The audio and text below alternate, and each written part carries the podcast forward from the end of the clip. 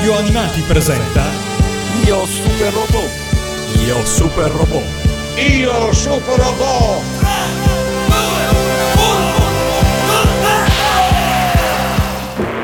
Figlio, figlio mio, puoi ancora vincere. Le onde cerebrali di Coros lo hanno portato ad una coscienza temporanea. Lo spirito dell'essere umano può vincerlo. Può vincere. Può vincere.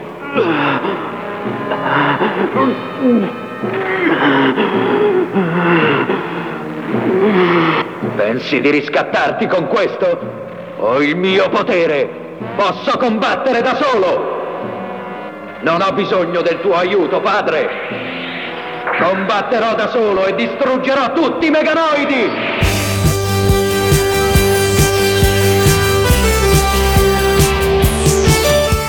Ben ritrovati su Radio Animati per la 43esima puntata di Io Super Robot, la seconda dedicata a Ideon. Io sono l'invulnerabile Matteo.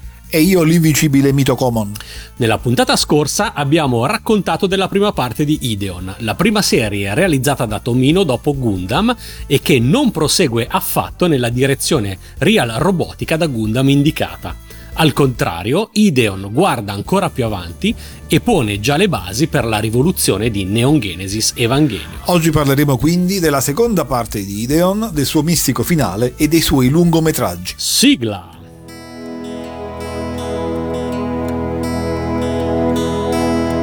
聞こえるか聞こえるだろう遥かな轟き闇の中心揺さぶる 目覚め始まる。大地割りそそり立つ姿。正義の証か。伝説の巨人の力。銀が切り裂く。雄たけびが電光石火の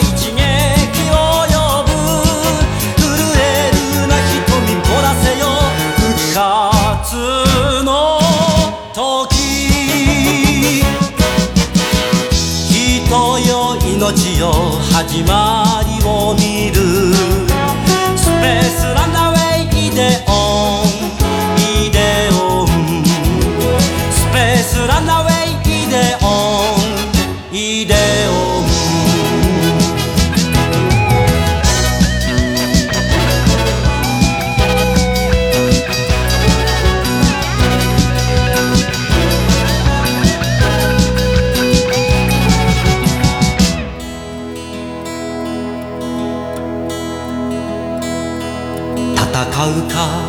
戦えるか怯える。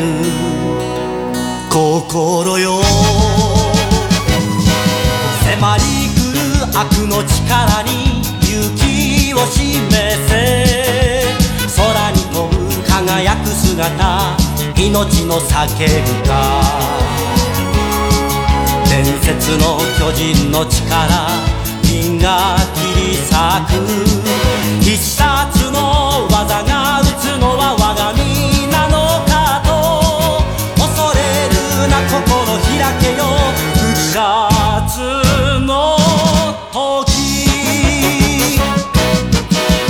人よ命よ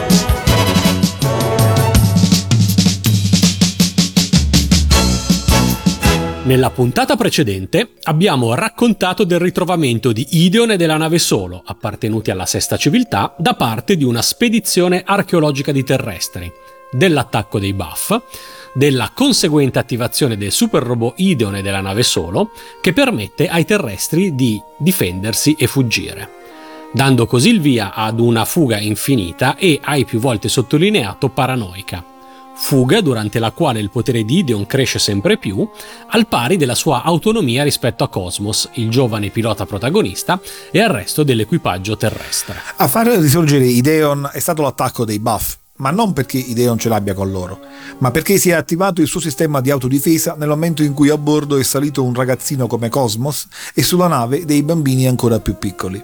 Il sistema di difesa di Ideon è simpatetico infatti con i bambini, non con gli altri esseri umani. E man mano che la storia prosegue, già che gli attacchi non cessano mai, la sua coscienza di autodifesa è diventata sempre più autonoma e potente, al punto da reagire in maniera sempre più estrema e potremmo appunto dire paranoica. Per cui, a parte i protagonisti a bordo della nave solo, non risparmia nessuno. Siamo quindi pronti a continuare con la trama. Nella Terra i nostri fuggitivi hanno riposto l'ultima speranza, ma purtroppo le cose vanno nel modo peggiore, perché non solo i terrestri non li vogliono in quanto portatori di calamità, ma il governo, in mano praticamente ai militari, adesso vuole mettere le mani su Ideon. Nell'episodio 31 il comando militare terrestre chiede formalmente la consegna della nave e ne fa addirittura arrestare il comandante Bess per tradimento.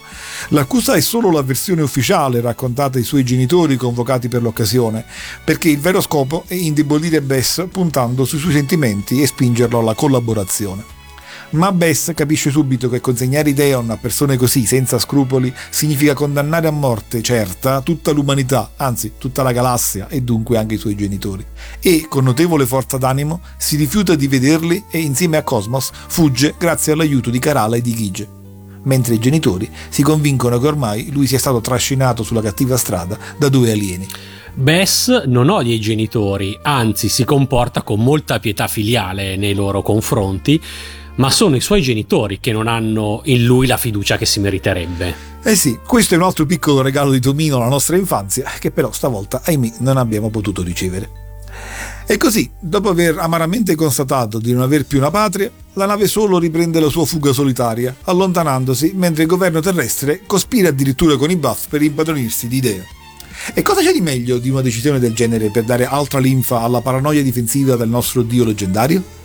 E infatti, ad un terribile lancio di missili terrestri, spinto dalle urla di Lu, Ideon produce un'altra arma micidiale, una spada con la quale Cosmos, senza averne vera consapevolezza, distrugge la flotta terrestre e buona parte dell'anello di Saturno. E nello scontro purtroppo tragicamente muore Moera, il terzo pilota di Ideon. A questo punto diventa quindi evidente a tutti che Ideon prende le decisioni in autonomia? Eh, sì, ormai sì. E nell'episodio 34 abbiamo una nuova rivelazione. Anche se stavolta per via mistica.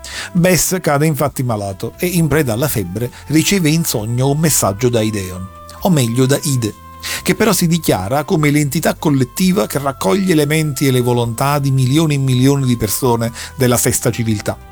Questa è dunque l'origine della coscienza di Ideon e dichiara a Bess di avere il diritto di difendersi. Ma qui il discorso prende una piega che ci ricorda qualcosa. Bess chiede perché questo potere infinito permetta che gli umani si uccidano l'un l'altro e si sente rispondere: Siete voi che vi odiate l'un l'altro? Se foste saggi non lo fareste.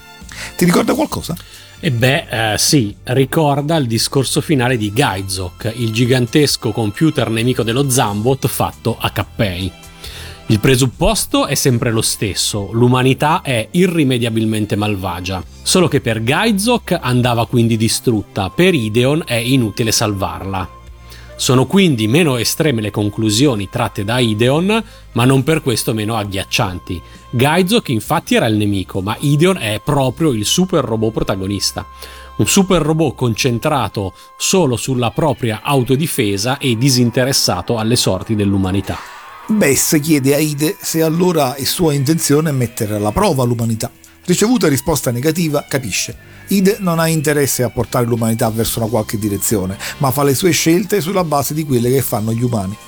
Alla fine della visione, Bess si rende conto che Ide vuole assorbire anche la sua volontà, come già aveva fatto con le menti della sesta civiltà e, risvegliandosi dal sogno febbrile, proclama l'unica via praticabile, seguire la retta via, la via della giustizia. Cioè stare attenti a non indispettire il leggendario dio gigante. Esatto. Negli episodi 35 e 36 il dibattito a bordo della nave solo è dunque come procedere.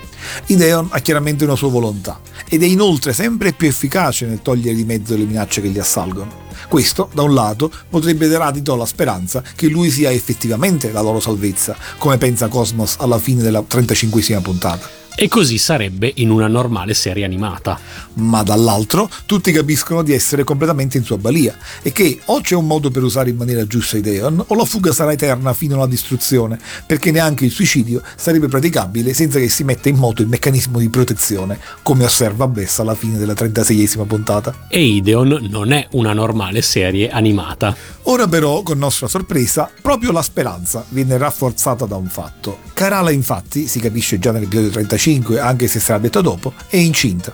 E il padre è Bess, anche se lui lo verrà a sapere solo nell'ultimo episodio. L'inserimento di una gravidanza nella trama, per di più con un ruolo tanto centrale nel suo sviluppo, è di certo un elemento di grande novità e modernità. Ciò nonostante non oso immaginare come la prenderà nonno Doba. Eh, dalla reazione di nonno Doba si capisce infatti che anche i buff non sono proprio a favore della emancipazione femminile. Però la notizia è ovviamente un segno di speranza, perché il nascituro sarebbe simbolo della riconciliazione tra le due civiltà e Ideon potrebbe trovare pace. Ma se questa è la speranza, andiamo però a vedere le certezze. E la certezza è una sola, che da qualche parte la nave deve andare. Non avendo troppe alternative, nell'episodio 37 la nave solo decide di tornare sul pianeta Asian. Che è il pianeta devastato dall'attacco dei buff per colpa dell'arrivo della nave, nonché dal buco nero generato da Ideon. Esatto, e non è una buona idea, perché ovviamente gli abitanti del pianeta non sono affatto contenti di rivedere i nostri fuggitivi. Fanno finta di accoglierli benevolmente, ma poi li tradiscono e cercano di consegnarli ai buff. Naturalmente non ci riescono, ma nello scontro viene uccisa Lynn, la sorella di Cheryl. E con questo salgono a due le persone care che le ammazzano. E non c'è due senza tre. Ricorda la legge della super robotica e pensa al fatto che Gige, da crudele nemico, ora è diventato il pilota del terzo componente di Deon dopo la morte di Moera. E nella penultima puntata, mentre la nave solo si dirige sul pianeta Stekin, Harulu, la sorella di Karala, dirige di persona il potente attacco dei buff. Perché? Si viene a sapere, era innamorata di Daram, il comandante buff ucciso proprio da Gige, e ora odia ancora di più i terrestri, Gige e soprattutto la sorella. La potenza del robot intanto è sempre più incontrollabile. Ti ricordi quando ti dissi del potere della spada di Deon capace di tagliare in due un pianeta? Beh, è in questa puntata che avviene e Deon fa affetti il pianeta Stekin. Ma Ideon da solo o è Cosmos al comando? Eh, Cosmos è al comando, ma non è lui a attivare né l'agganciamento di Deon né la spada. Prima una terribile esplosione di luce e poi un colpo netto annienta l'attacco nemico insieme al pianeta. E purtroppo però nello scontro perde la vita Gige, dopo aver avuto almeno l'occasione, tanto desiderata, di vedere una potente manifestazione del potere di Ide. Leggi della superrobotica rispettate, salgono a tre anche i lutti di Cheryl e nuova potente manifestazione del potere di Ide che però, se tanto mi dà tanto, non è ancora quella definitiva. No, ma non lo diciamo al povero Gige. E pensiamo invece alla povera Cheryl che in lui aveva trovato davvero l'anima gemella e che a questo punto perde completamente il senno. D'ora in poi Cheryl si aggirerà per la nave ripetendo ossessivamente che il destino di Deon è portare tutti a morte certa. C'è da capire se questo stato di follia le offuschi o acuisca la visione del futuro, ma stiamo per scoprirlo. Siamo infatti pronti per l'ultima puntata. Finita una coppia, c'è ancora speranza nell'altra. Karala è ufficialmente incinta di Bess e il bambino si rivela importante non solo simbolicamente ma anche fisicamente perché Ideon lo percepisce e trasferisce su di lui, ancora nel ventre della madre, tutta la simbiosi che prima aveva con Lu. E Ideon comincia ad attivarsi veramente. Senza che nessuno se ne renda conto, All'improvviso la nave solo viene trasportata dalla volontà di Ide nel cosiddetto null space, una sorta di spazio extradimensionale, mentre Karala e Joliver, che si trovava casualmente con lei, vengono catapultati addirittura sulla base di Doba. Quando una donna della nave solo è in missione da sola, chissà perché c'è sempre Joliver. Battute sul suo fascino a parte, si può pensare che Ideon voglia far incontrare Karala e il padre. Sì, è proprio così.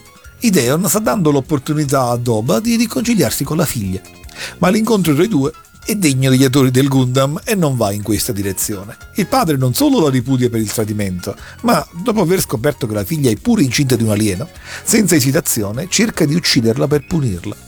Solo l'arrivo della nave solo salva la situazione. A guidare tutti ormai però non è la volontà umana, è Ideon. Richiamato dal bambino nel ventre di Karala, il robot, è proprio lui, eh, Cosmos eh, assiste impotente, sprigionano potente energia.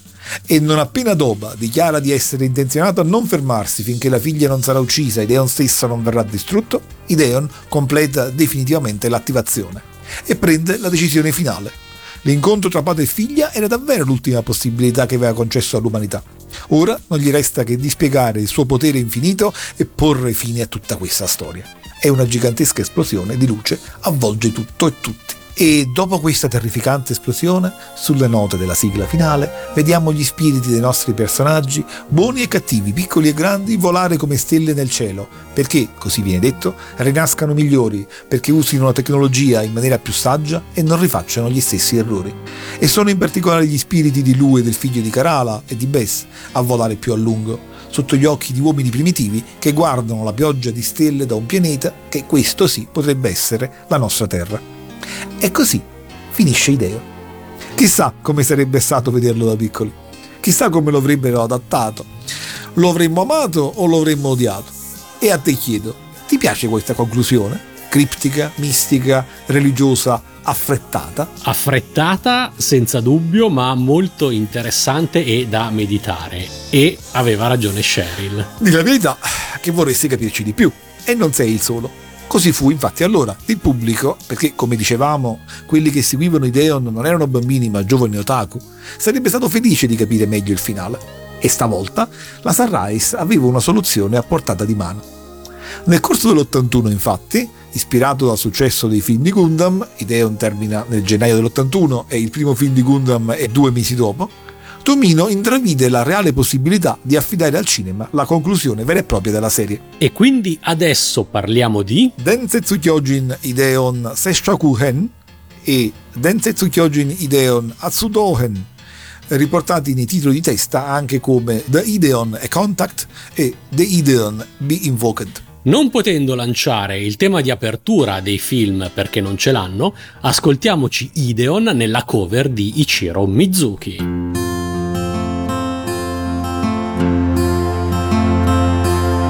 こえるか聞こえるだろう遥かな轟闇の中心揺さぶる目覚め始まる 大地割りそそり立つ姿正義の証か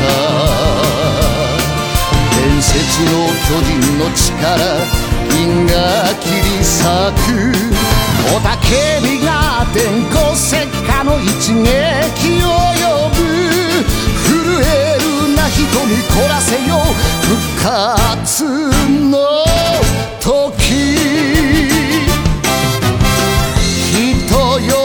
命よ始まりを見る。スペースランナウェイイデオンイデオン。スペースランナウェイイデオンイデオン。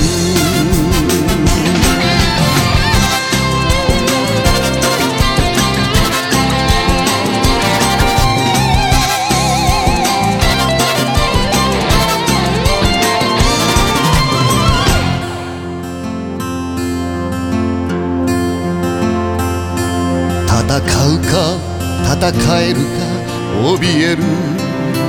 心よ。迫り来る悪の力に勇気を示せ。空に飛ぶ輝く姿命の叫びか。伝説の巨人の力銀が切り裂く。必殺の技が打つのは我が身なのかと恐れるな心開けよ復活の時人よ命よ力を見るスペースララウェイでオンイデオンスペースララウェイ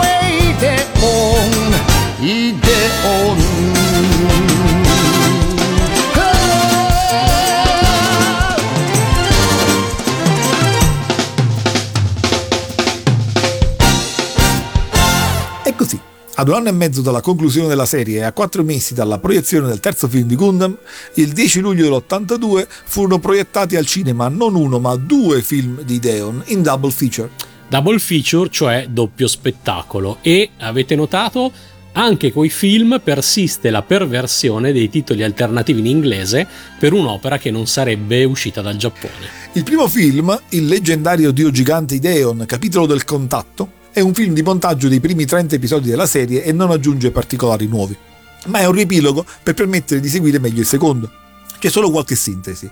Si conclude presto a poco al punto in cui abbiamo concluso noi la puntata scorsa, perché in Io Super Robot nulla è lasciato al caso, e cioè poco dopo la missione di Cheryl e Callback sulla Luna e la scoperta del potere di Deon. Solo che nel film Cheryl viene salvata sulla Luna proprio da Gige, e insomma il passaggio di consegne nel cuore di Cheryl da Colback a Tige è più rapido. E inoltre si sorvola sugli eventi sulla Terra. Il secondo film, il leggendario dio gigante Ideon, capitolo dell'attivazione, riprende i restanti episodi trasmessi e soprattutto dà una vera conclusione, utilizzando anche parte del materiale già preparato ma rimasto inutilizzato. Se il primo quindi non è nulla di particolare, il secondo film parte innanzitutto con gli eventi più tragici degli episodi visti in tv, e cioè con la morte di Gige e con la morte di Kitty Kitten, le cui vicende nel film sono spostate sul pianeta Asian, e poi, vabbè, voglio essere estremamente sintetico, muoiono tutti. Ma questo lo sappiamo già. Eh, ma il film ce lo fa vedere nel dettaglio. È un film di animazione molto bello, ma è una lunga e straziante sequenza di morte dei protagonisti e dei nemici. Da un lato è la conferma che il finale della serie era da intendere esattamente nel senso che Ideon si attiva e distrugge tutto. Dall'altro che quindi la parte della serie su cui la Sunrise aveva dovuto sorvolare erano gli eventi tra l'attacco finale del clan Buff e la definitiva attivazione di Ideon. E allora vai nel dettaglio anche tu. Se ho capito bene, dobbiamo ripartire da Doba che cerca di uccidere la figlia Karala. Karala e Joliver, e invece, grazie a Cosmos e Ideon, riescono a salvarsi e a tornare sulla nave solo.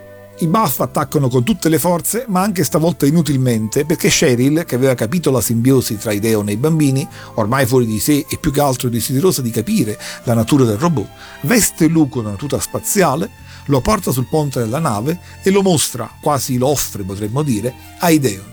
La cosa funziona e Ideon sprigiona una forza micidiale. Nell'esplosione però, proprio Cheryl resta uccisa. La sua anima viene raggiunta da quella di Gige e insieme volano via. Ma è questa la versione cinematografica della esplosione finale della serie? Eh, no, no, no, siamo ancora solo alla prima parte del film. È vero però che il colpo che Deon spara è micidiale e distrugge buona parte della flotta buff. Quindi tutta la seconda parte del film espande gli ultimi due minuti della serie. Esatto. Ormai gli eventi prendono le forme di una vera e propria apocalisse. Una pioggia di meteoriti colpisce i pianeti di entrambi i popoli. Sulla terra dei Buff viene colpito per primo il povero imperatore. E poi tocca la terra dei protagonisti, che viene anche lei completamente devastata. A me pare sia chiaro quindi il messaggio di Ideon, cioè che l'alternativa alla riconciliazione è solo la morte. E però Doba, che ora ha il comando assoluto sui superstiti buff, la pensa esattamente all'opposto. Già che per lui non è possibile la conciliazione, l'unica alternativa alla distruzione è prendere il controllo di Deo. L'attacco a Buff dunque non si ferma, ma la nave solo riesce a difendersi perché dal ventre di Karala si sprigiona una forza misteriosa di difesa che richiama il potere di Deon. È il potere del figlio che aspetta da Bess e che, giustamente, date le circostanze, Cosmos e gli altri sulla nave acclamano come il Messia da un'antica leggenda terrestre. È in questa circostanza che Karala confessa a Bess di aspettare un figlio da lui e la cosa romantica è che Kesha coglie questa occasione per dichiararsi a Cosmos, il quale virilmente rimanda l'amore a dopo la battaglia finale. Non aveva intuito bene come sarebbe finita la battaglia. Eh no. È Arulu a farsi carico dell'attacco finale e lo lancia in grande stile. Lei la pensa come il padre Doba e vuole punire la sorella Karala, ma in realtà lo fa anche per un motivo molto personale. Harulu ha infatti capito che in quel bambino si manifesta il potere di Ide e non ha intenzione di permettere che la sorella partorisca un messia dalla persona che ama quando lei il suo amore l'ha perso. E il terribile attacco arriva all'obiettivo. Harulu sbarca di persona sulla nave solo e, uccisa a banda lotta, raggiunge la sorella e senza tanti complimenti la uccide con un colpo alla testa. Drammatico e commovente è il momento in cui Arulu stessa racconta l'evento al padre, che approva la sua scelta anche se ne è visibilmente scosso, ma lo è ancora di più quando lei si trova costretta ad ammettere di averlo fatto per gelosia. Muoiono così le speranze sulla nascita del Messia? Pare proprio di sì. Per qualche attimo dell'energia continua a sprigionarsi dal corpo senza vita di Karala, ma poi cessa. Contestualmente, Cosmos capisce che il potere di Deon non è fine a se stessa, ma mira a tutelare nuove forme di vita intelligente contro lo spirito di autodistruzione umana e si lancia al contrattacco, che al solito, guidato da Ideon, è terribile e un colpo della Ideon Gun fa fuori a Ruru e la sua flotta. La giustizia di Ideon. La reazione di Doba però è l'esatto opposto di quello che sarebbe auspicabile. La morte di entrambe le figlie e la distruzione del suo pianeta lo convincono ancora di più che non ci si può piegare alla volontà di un'entità del genere e che ormai non resta che la distruzione. Nonostante il suo clan sia ormai decimato, nonostante restino poche migliaia di soldati di quello che una volta era un impero potente e governava le galassie, proprio perché Ideon ha intenzione di distruggere tutte le forme di vita intelligente e preparare una nuova generazione, Doba sostiene e comanda che bisogna fare il possibile per distruggerlo e che anche gli alieni di Logodao soffrono come soffre lui. Quando il suo collaboratore principale cerca di farlo ragionare, finisce per ammazzare anche lui. Doba quindi ha capito addirittura che Ideon vuole preparare una nuova generazione e non ha intenzione alcuna di essere sostituito. Esatto. E infatti l'attacco continua e va ancora più in profondità. E uno dopo l'altro vengono uccisi, prima Kesha e poi i due bambini Fard e Ashura. I lutti per Cosmos arrivano così a quattro, ma sappiamo che per tutti è solo una questione di tempo. Grande la misericordia di Tomino. Cosmos, interrogandosi sul senso dell'esistenza, si lancia quindi verso Doba e anche se gli ufficiali che stavano vicino a Doba, ormai convinti della sua follia, lo fanno fuori, beh, anche questo è vano, perché a loro volta vengono uccisi proprio dal colpo di Deon che era destinato a Doba. Anche loro però potevano pensarci un po' prima. certo, nell'ultimo attacco muoiono prima Deck e poi Bess, ma solo qualche secondo prima che cominci l'apocalittica esplosione generata dalla definitiva manifestazione di Deon che tutti aspettavamo e che, sulle note di una musica corale, sinfonica e solenne, porta con sé via Cosmos, Ideon stesso, la nave solo, la base Buff, i pianeti più prossimi e parte della galassia. Gli ultimi dieci minuti del film sono molto mistici e sviluppano la scena finale della serie. Le anime di tutti, terrestri e buff, volano via nello spazio in un sereno sentimento di rinascita, guidati dall'anima del Messia, e ad una ad una si reincontrano e si riuniscono. L'anima di Sheryl con quella di Gige, che già vagavano da un po', l'anima di Karala con quella di Bess, e così via. La musica cambia, parte un happy birthday eseguita da un coro di bambini, ma l'anima di Cosmos non si risveglia. Vicino a lui, Kesha non sa cosa fare ma grazie all'intervento dell'anima di Kitty Kitten che risveglia quella di Cosmos con un bacio, anche lui si rialza. E insieme a Kesha è ora pronto a volare via con gli altri, incoraggiato a questo dall'anima dell'imperatore dei Buff. Non c'è più rivalità quindi tra le anime dei terrestri e le anime dei Buff. Ripartita la musica corale, sinfonica e trionfante, il film termina con le anime dei nostri guidati dal Messia che volano nello spazio verso un pianeta che assomiglia alla nostra Terra e lo fecondano.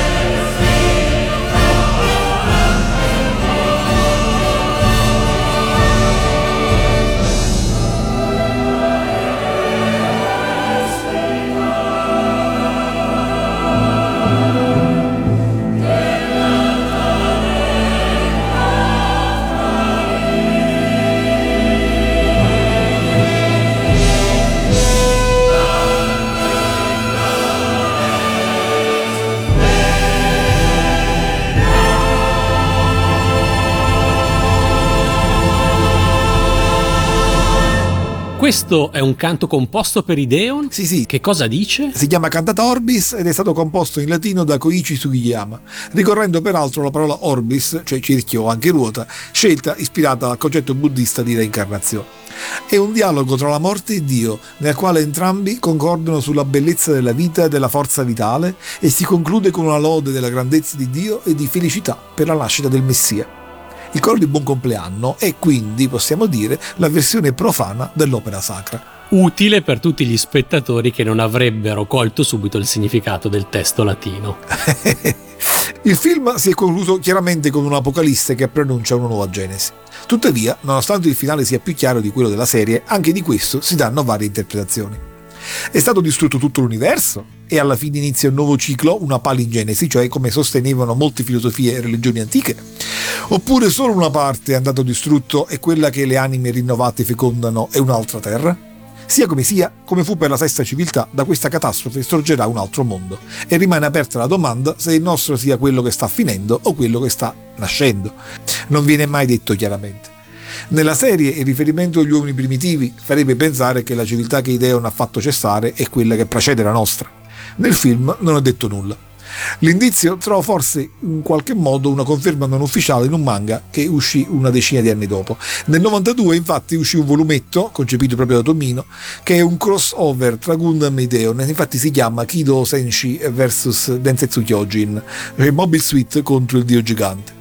La storia non si inserisce nel canone di Gundam, ma ad ogni modo dal ritrovamento del gigante leggendario si potrebbe dedurre che il mondo creato dopo la distruzione di Ideon è quello dell'Universal Century. Però il film mostra la distruzione di Ideon. Infatti, di più però non so perché non ho letto questo manga e non so come finisce, ma sai, le divinità hanno questa frequente abitudine di risorgere. Comunque adesso, dopo averci scherzato su nella scorsa puntata, vorrei riportare due dichiarazioni di Tomino vere che sono abbastanza illuminanti. In un'intervista contenuta nel Roman Album di Ideon, Tomino spiega che sostanzialmente la sesta civiltà era arrivata a far uso della energia mentale o psichica. Era cioè capace di convertire la volontà in energia. E, continua a spiegare Tomino, Ide è il risultato di un esperimento fallito di produrre energia utilizzando parte delle menti della sesta civiltà, a seguito del quale le loro volontà furono completamente assorbite e la loro civiltà distrutta. Insomma, forse proprio perché così potenti, gli uomini della sesta civiltà cercarono di concentrare le loro volontà in un unico luogo per riprodurre una sorgente infinita di energia. Ma l'esperimento fallì miseramente. In originale il termine chiave è Seishin, che vuol dire mente, volontà, ma anche psiche o spirito. Se lo traduciamo come spirito, si capisce il senso di quello che viene detto in Sogno Abbess nell'episodio 34. Ide è una entità spirituale che condensa in sé la volontà di milioni di esseri umani, perché ha assorbito l'energia mentale collettiva della sesta civiltà. Ho capito. Ottimo. Il fatto che abbiano sviluppato il potere di energia mentale ovviamente ci illumina perché questo tipo di potere non è altro che la forma più potente di ciò di cui sono capaci i new type di Gundam. Il collegamento con Gundam è davvero intrigante e calzante, anzi detto così e all'oscuro del manga che non conosciamo mi fai già accarezzare l'idea che la sesta civiltà sia proprio quella di Gundam. E quindi forse la nostra. Non solo, l'esperimento fallito che produce un risultato robotico non più controllabile ci ricorda i meganoidi in Daitan. Ricorda Daitan, ma solo se lo guardi con gli occhi di un meganoide. ma per me ancora più illuminante è un'intervista rilasciata alla rivista Animec nell'82 da Tomino. Alla domanda cos'è Ide, Tomino risponde è come il Japanium di Mazinga Z, è un nome e serve a esprimere un'idea. In poche parole, prova a pensarlo come il luogo dove si concentra il potere della conoscenza degli esseri intelligenti. Per me è assai illuminante, perché una volta che si capisce che l'ide è come il Japanium e quindi sotto questo profilo Ideon è come Mazinga, il ragionamento è quello che abbiamo detto più volte che Tomino ha portato quindi alle sue conseguenze più estreme. Cioè, in quanto super robot, Ideon rappresenta il culmine della tecnologia e della scienza umana. Tuttavia, proprio cercando di realizzare una macchina che concentrasse tutta l'energia, la sesta civiltà ne è stata completamente assorbita. Poiché, come spiegava già il buon Leibniz e come abbiamo ricordato nella scorsa puntata, la tecnologia infinita è la tecnologia di Dio, il super robot assume quindi consapevolezza divina.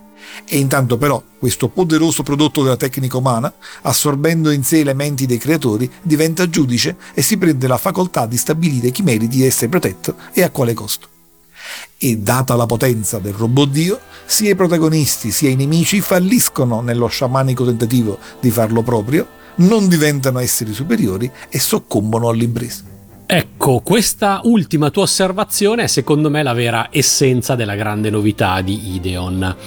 Perché quale sia l'origine di Ideon e del potere di Ide è secondario dal mio punto di vista rispetto alla sua natura, la natura di Ideon. Tomino infatti prende l'idea del robot dio demone nagaiano e la porta ad un limite talmente estremo da stravolgerla e ribaltarla. Qua il super robot è un prodotto della tecnologia talmente potente da essere lui stesso un dio, anzi da essere Dio, capace di dare morte e vita, capace di liberare le anime dei protagonisti dalla loro malvagità, capace di porre fine all'universo e farlo rinascere. E quindi, come hai detto, non può che fallire chiunque cerchi di prenderne il controllo. Precisamente. Ora, forse la vedo io un po' negativamente, ma mi pare che in Ideon il contrasto con la figura paterna a questo punto sia addirittura duplice. Non c'è solo, come abbiamo osservato, tra Karala e il padre Doba, che è la causa stessa della catastrofe, ma c'è un latente conflitto con il super robot stesso, che si trasforma in un padre severo che dà ai suoi figli un'ultima possibilità. Insomma, mi sembra che stiamo ad un gradino ancora più alto rispetto a God Sigma. Il demone della scienza qui diventa il robot stesso e fa un ragionamento simile a quello del supercomputer nemico di Cappei. Io non parlerei di demone della scienza perché il potere di Ide è tale da rendere Ideon Dio. Qua il super robot non solo non è più un robot unico che permette al suo pilota di diventare come un dio o come un demonio, ma la sua volontà non può essere neanche paragonata a quella di un supercalcolatore intenzionato ad attaccare l'umanità. Qua è un dio da Antico Testamento che giudica severamente, offre ultime possibilità, premia la fede distrugge con ira funesta. E questa identificazione è secondo me sottolineata anche dalla scelta di accompagnare le scene finali del film con un coro in latino. Finale che, da quello che ci hai raccontato, ci fa capire che Ideon alla fine è buono. Il finale infatti non è solo distruzione ma anche e soprattutto rinascita e l'universo viene rifecondato dalle anime dei protagonisti, terrestri e baffa, liberate e alleggerite dalla loro malvagità. Ah, sono impressionato da come tu sia entrato in sintonia con Tomino. Di la verità, sei tu che sei tornato indietro nel tempo e hai suggerito a Tomino tutto questo? Nego tutto. questo invece spiegherebbe molte cose.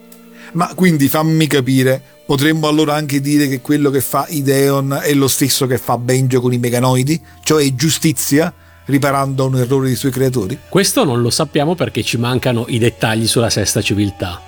Certo rimane il dubbio che Ideon abbia la facile propensione a spegnere tutto e riaccendere ogni volta che l'umanità superi un certo limite. il tuo riconoscimento della divinità di Ideon è un aspetto estremamente istruttivo ad ogni modo, perché man mano che il potere del dio diventa infinito, unico e praticamente onnipotente, assomiglia al nostro concetto di dio e quindi riusciamo a identificarlo come tale mentre forse l'approccio animista giapponese, che non ha difficoltà a concepire la divinità parziale di un dio demone, per esprimere il nostro concetto di dio ricorre all'immagine della volontà collettiva di milioni di anime. Comunque sia, una cosa è certa, abbiamo riportato pienamente Tomino alla super robotica e anzi ne abbiamo fatto in questo senso l'interprete principale. Io alla fine di questa terza stagione di Io Super Robot, perché oramai siamo addirittura d'arrivo, ho capito due cose su Tomino.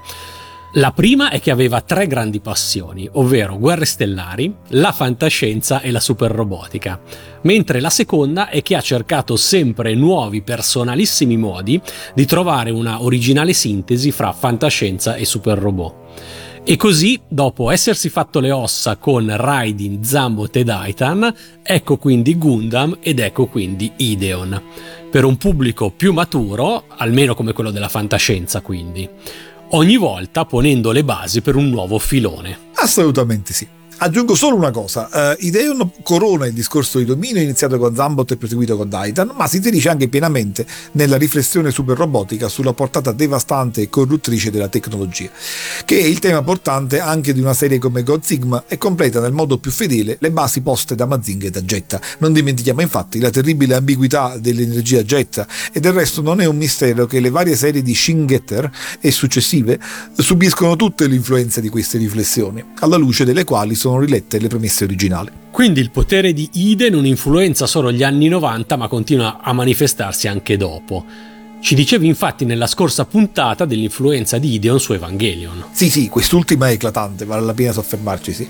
Non credo che tu sia un fan di Evangelion, correggimi se sbaglio. Più che altro non l'ho ancora visto. Beh, quando lo farai ti accorgerai subito di come la Gainax abbia intenzionalmente strutturato Evangelion in modo da assomigliare a Ideon. Non solo nella impostazione della storia, ma anche nel modo con cui fu concepita e realizzata la produzione. Anche Evangelion finisce, e siamo nel 95, in un modo incomprensibile. I famosi due episodi finali, che nel nostro adattamento sono ancora più criptici, non raccontano nulla, ma contengono riflessioni filosofiche. Beh, furono fatti apposta così, per poi trarre dalla serie, un paio di anni dopo, due film come fu per Ideon, uno di riepilogo, Evangelion Death and Rebirth, e l'altro The End of Evangelion, in cui si racconta per bene la storia finale e in cui, guarda un po', muoiono e male quasi tutti. Hideaki Anno progettò intenzionalmente tutto così fin dall'inizio, anche se ufficialmente dichiarò che c'erano stati tagli al budget ovviamente. Peraltro, anche in Evangelion non si capisce mai gli angeli chi siano, anche in Evangelion solo gli adolescenti possono pilotare gli Eva. I rapporti sulla base Nerf sono complessi esattamente come quelli della nave solo, i riferimenti religiosi sono molteplici e una certa mistica, un po' nichilista, alleggia su tutta l'opera.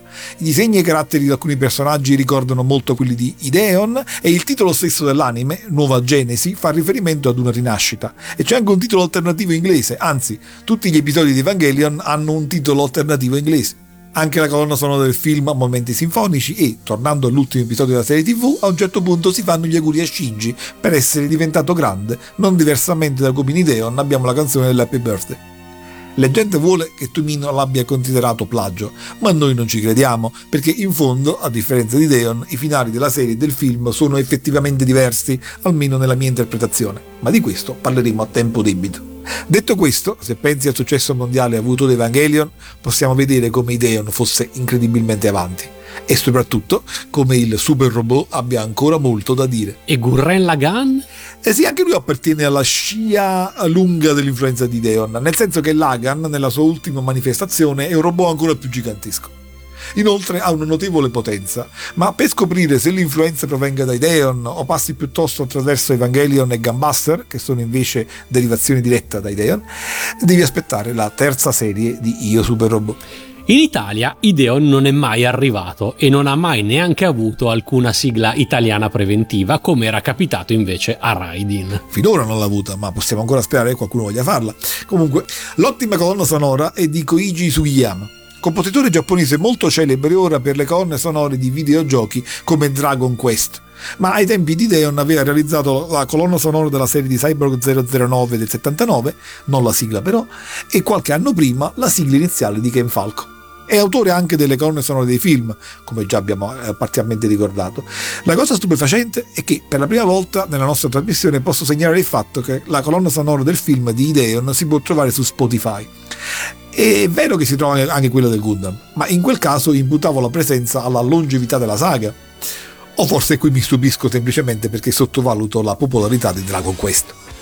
La sigla iniziale di Ideon, Fukatsuno Ideon, la risurrezione di Ideon, cioè, è cantata dalla nuova star delle sigle super robotiche, Isao Taira, l'interprete della sigla del Trider, e inizia con la frase Kiko Eruka, Kiko Erudaro, cioè lo senti? Sì che lo senti, Harukana, Todoroki, un lontano ruggito? Di questa esistono due diverse versioni TV corrispondenti grossomodo alla prima parte e alla seconda parte della canzone. È facile imbattersi in una popolare interpretazione di questa sigla fatta da Ichiro Mizuki, che arrotola infatti molto bene la R iniziale di Todoroki. La cover di Mizuki, che abbiamo ascoltato anche noi poco fa, è stata incisa per l'album Ichiro Mizuki Anime Best Collection, pubblicato nell'ottobre dell'82, poco dopo quindi l'uscita dei film di Ideon al cinema.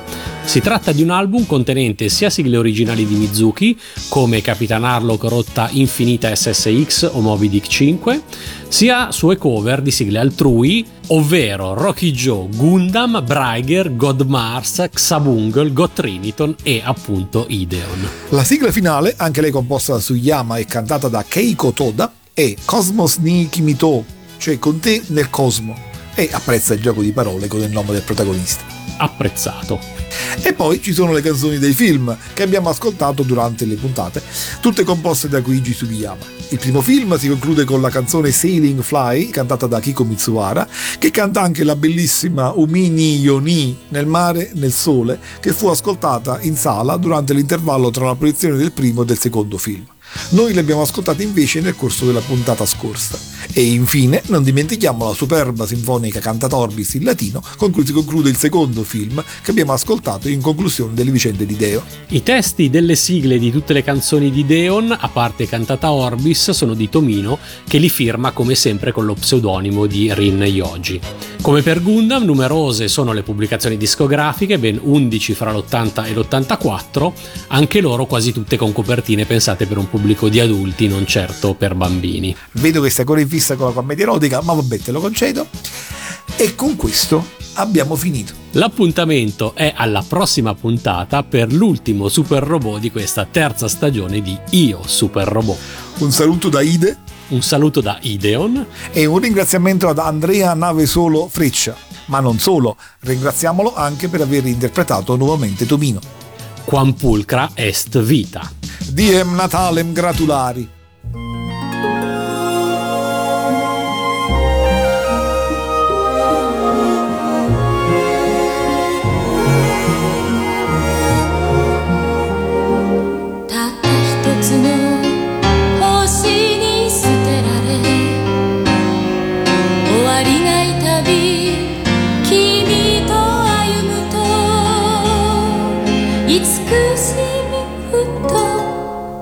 合って傷を舐め合う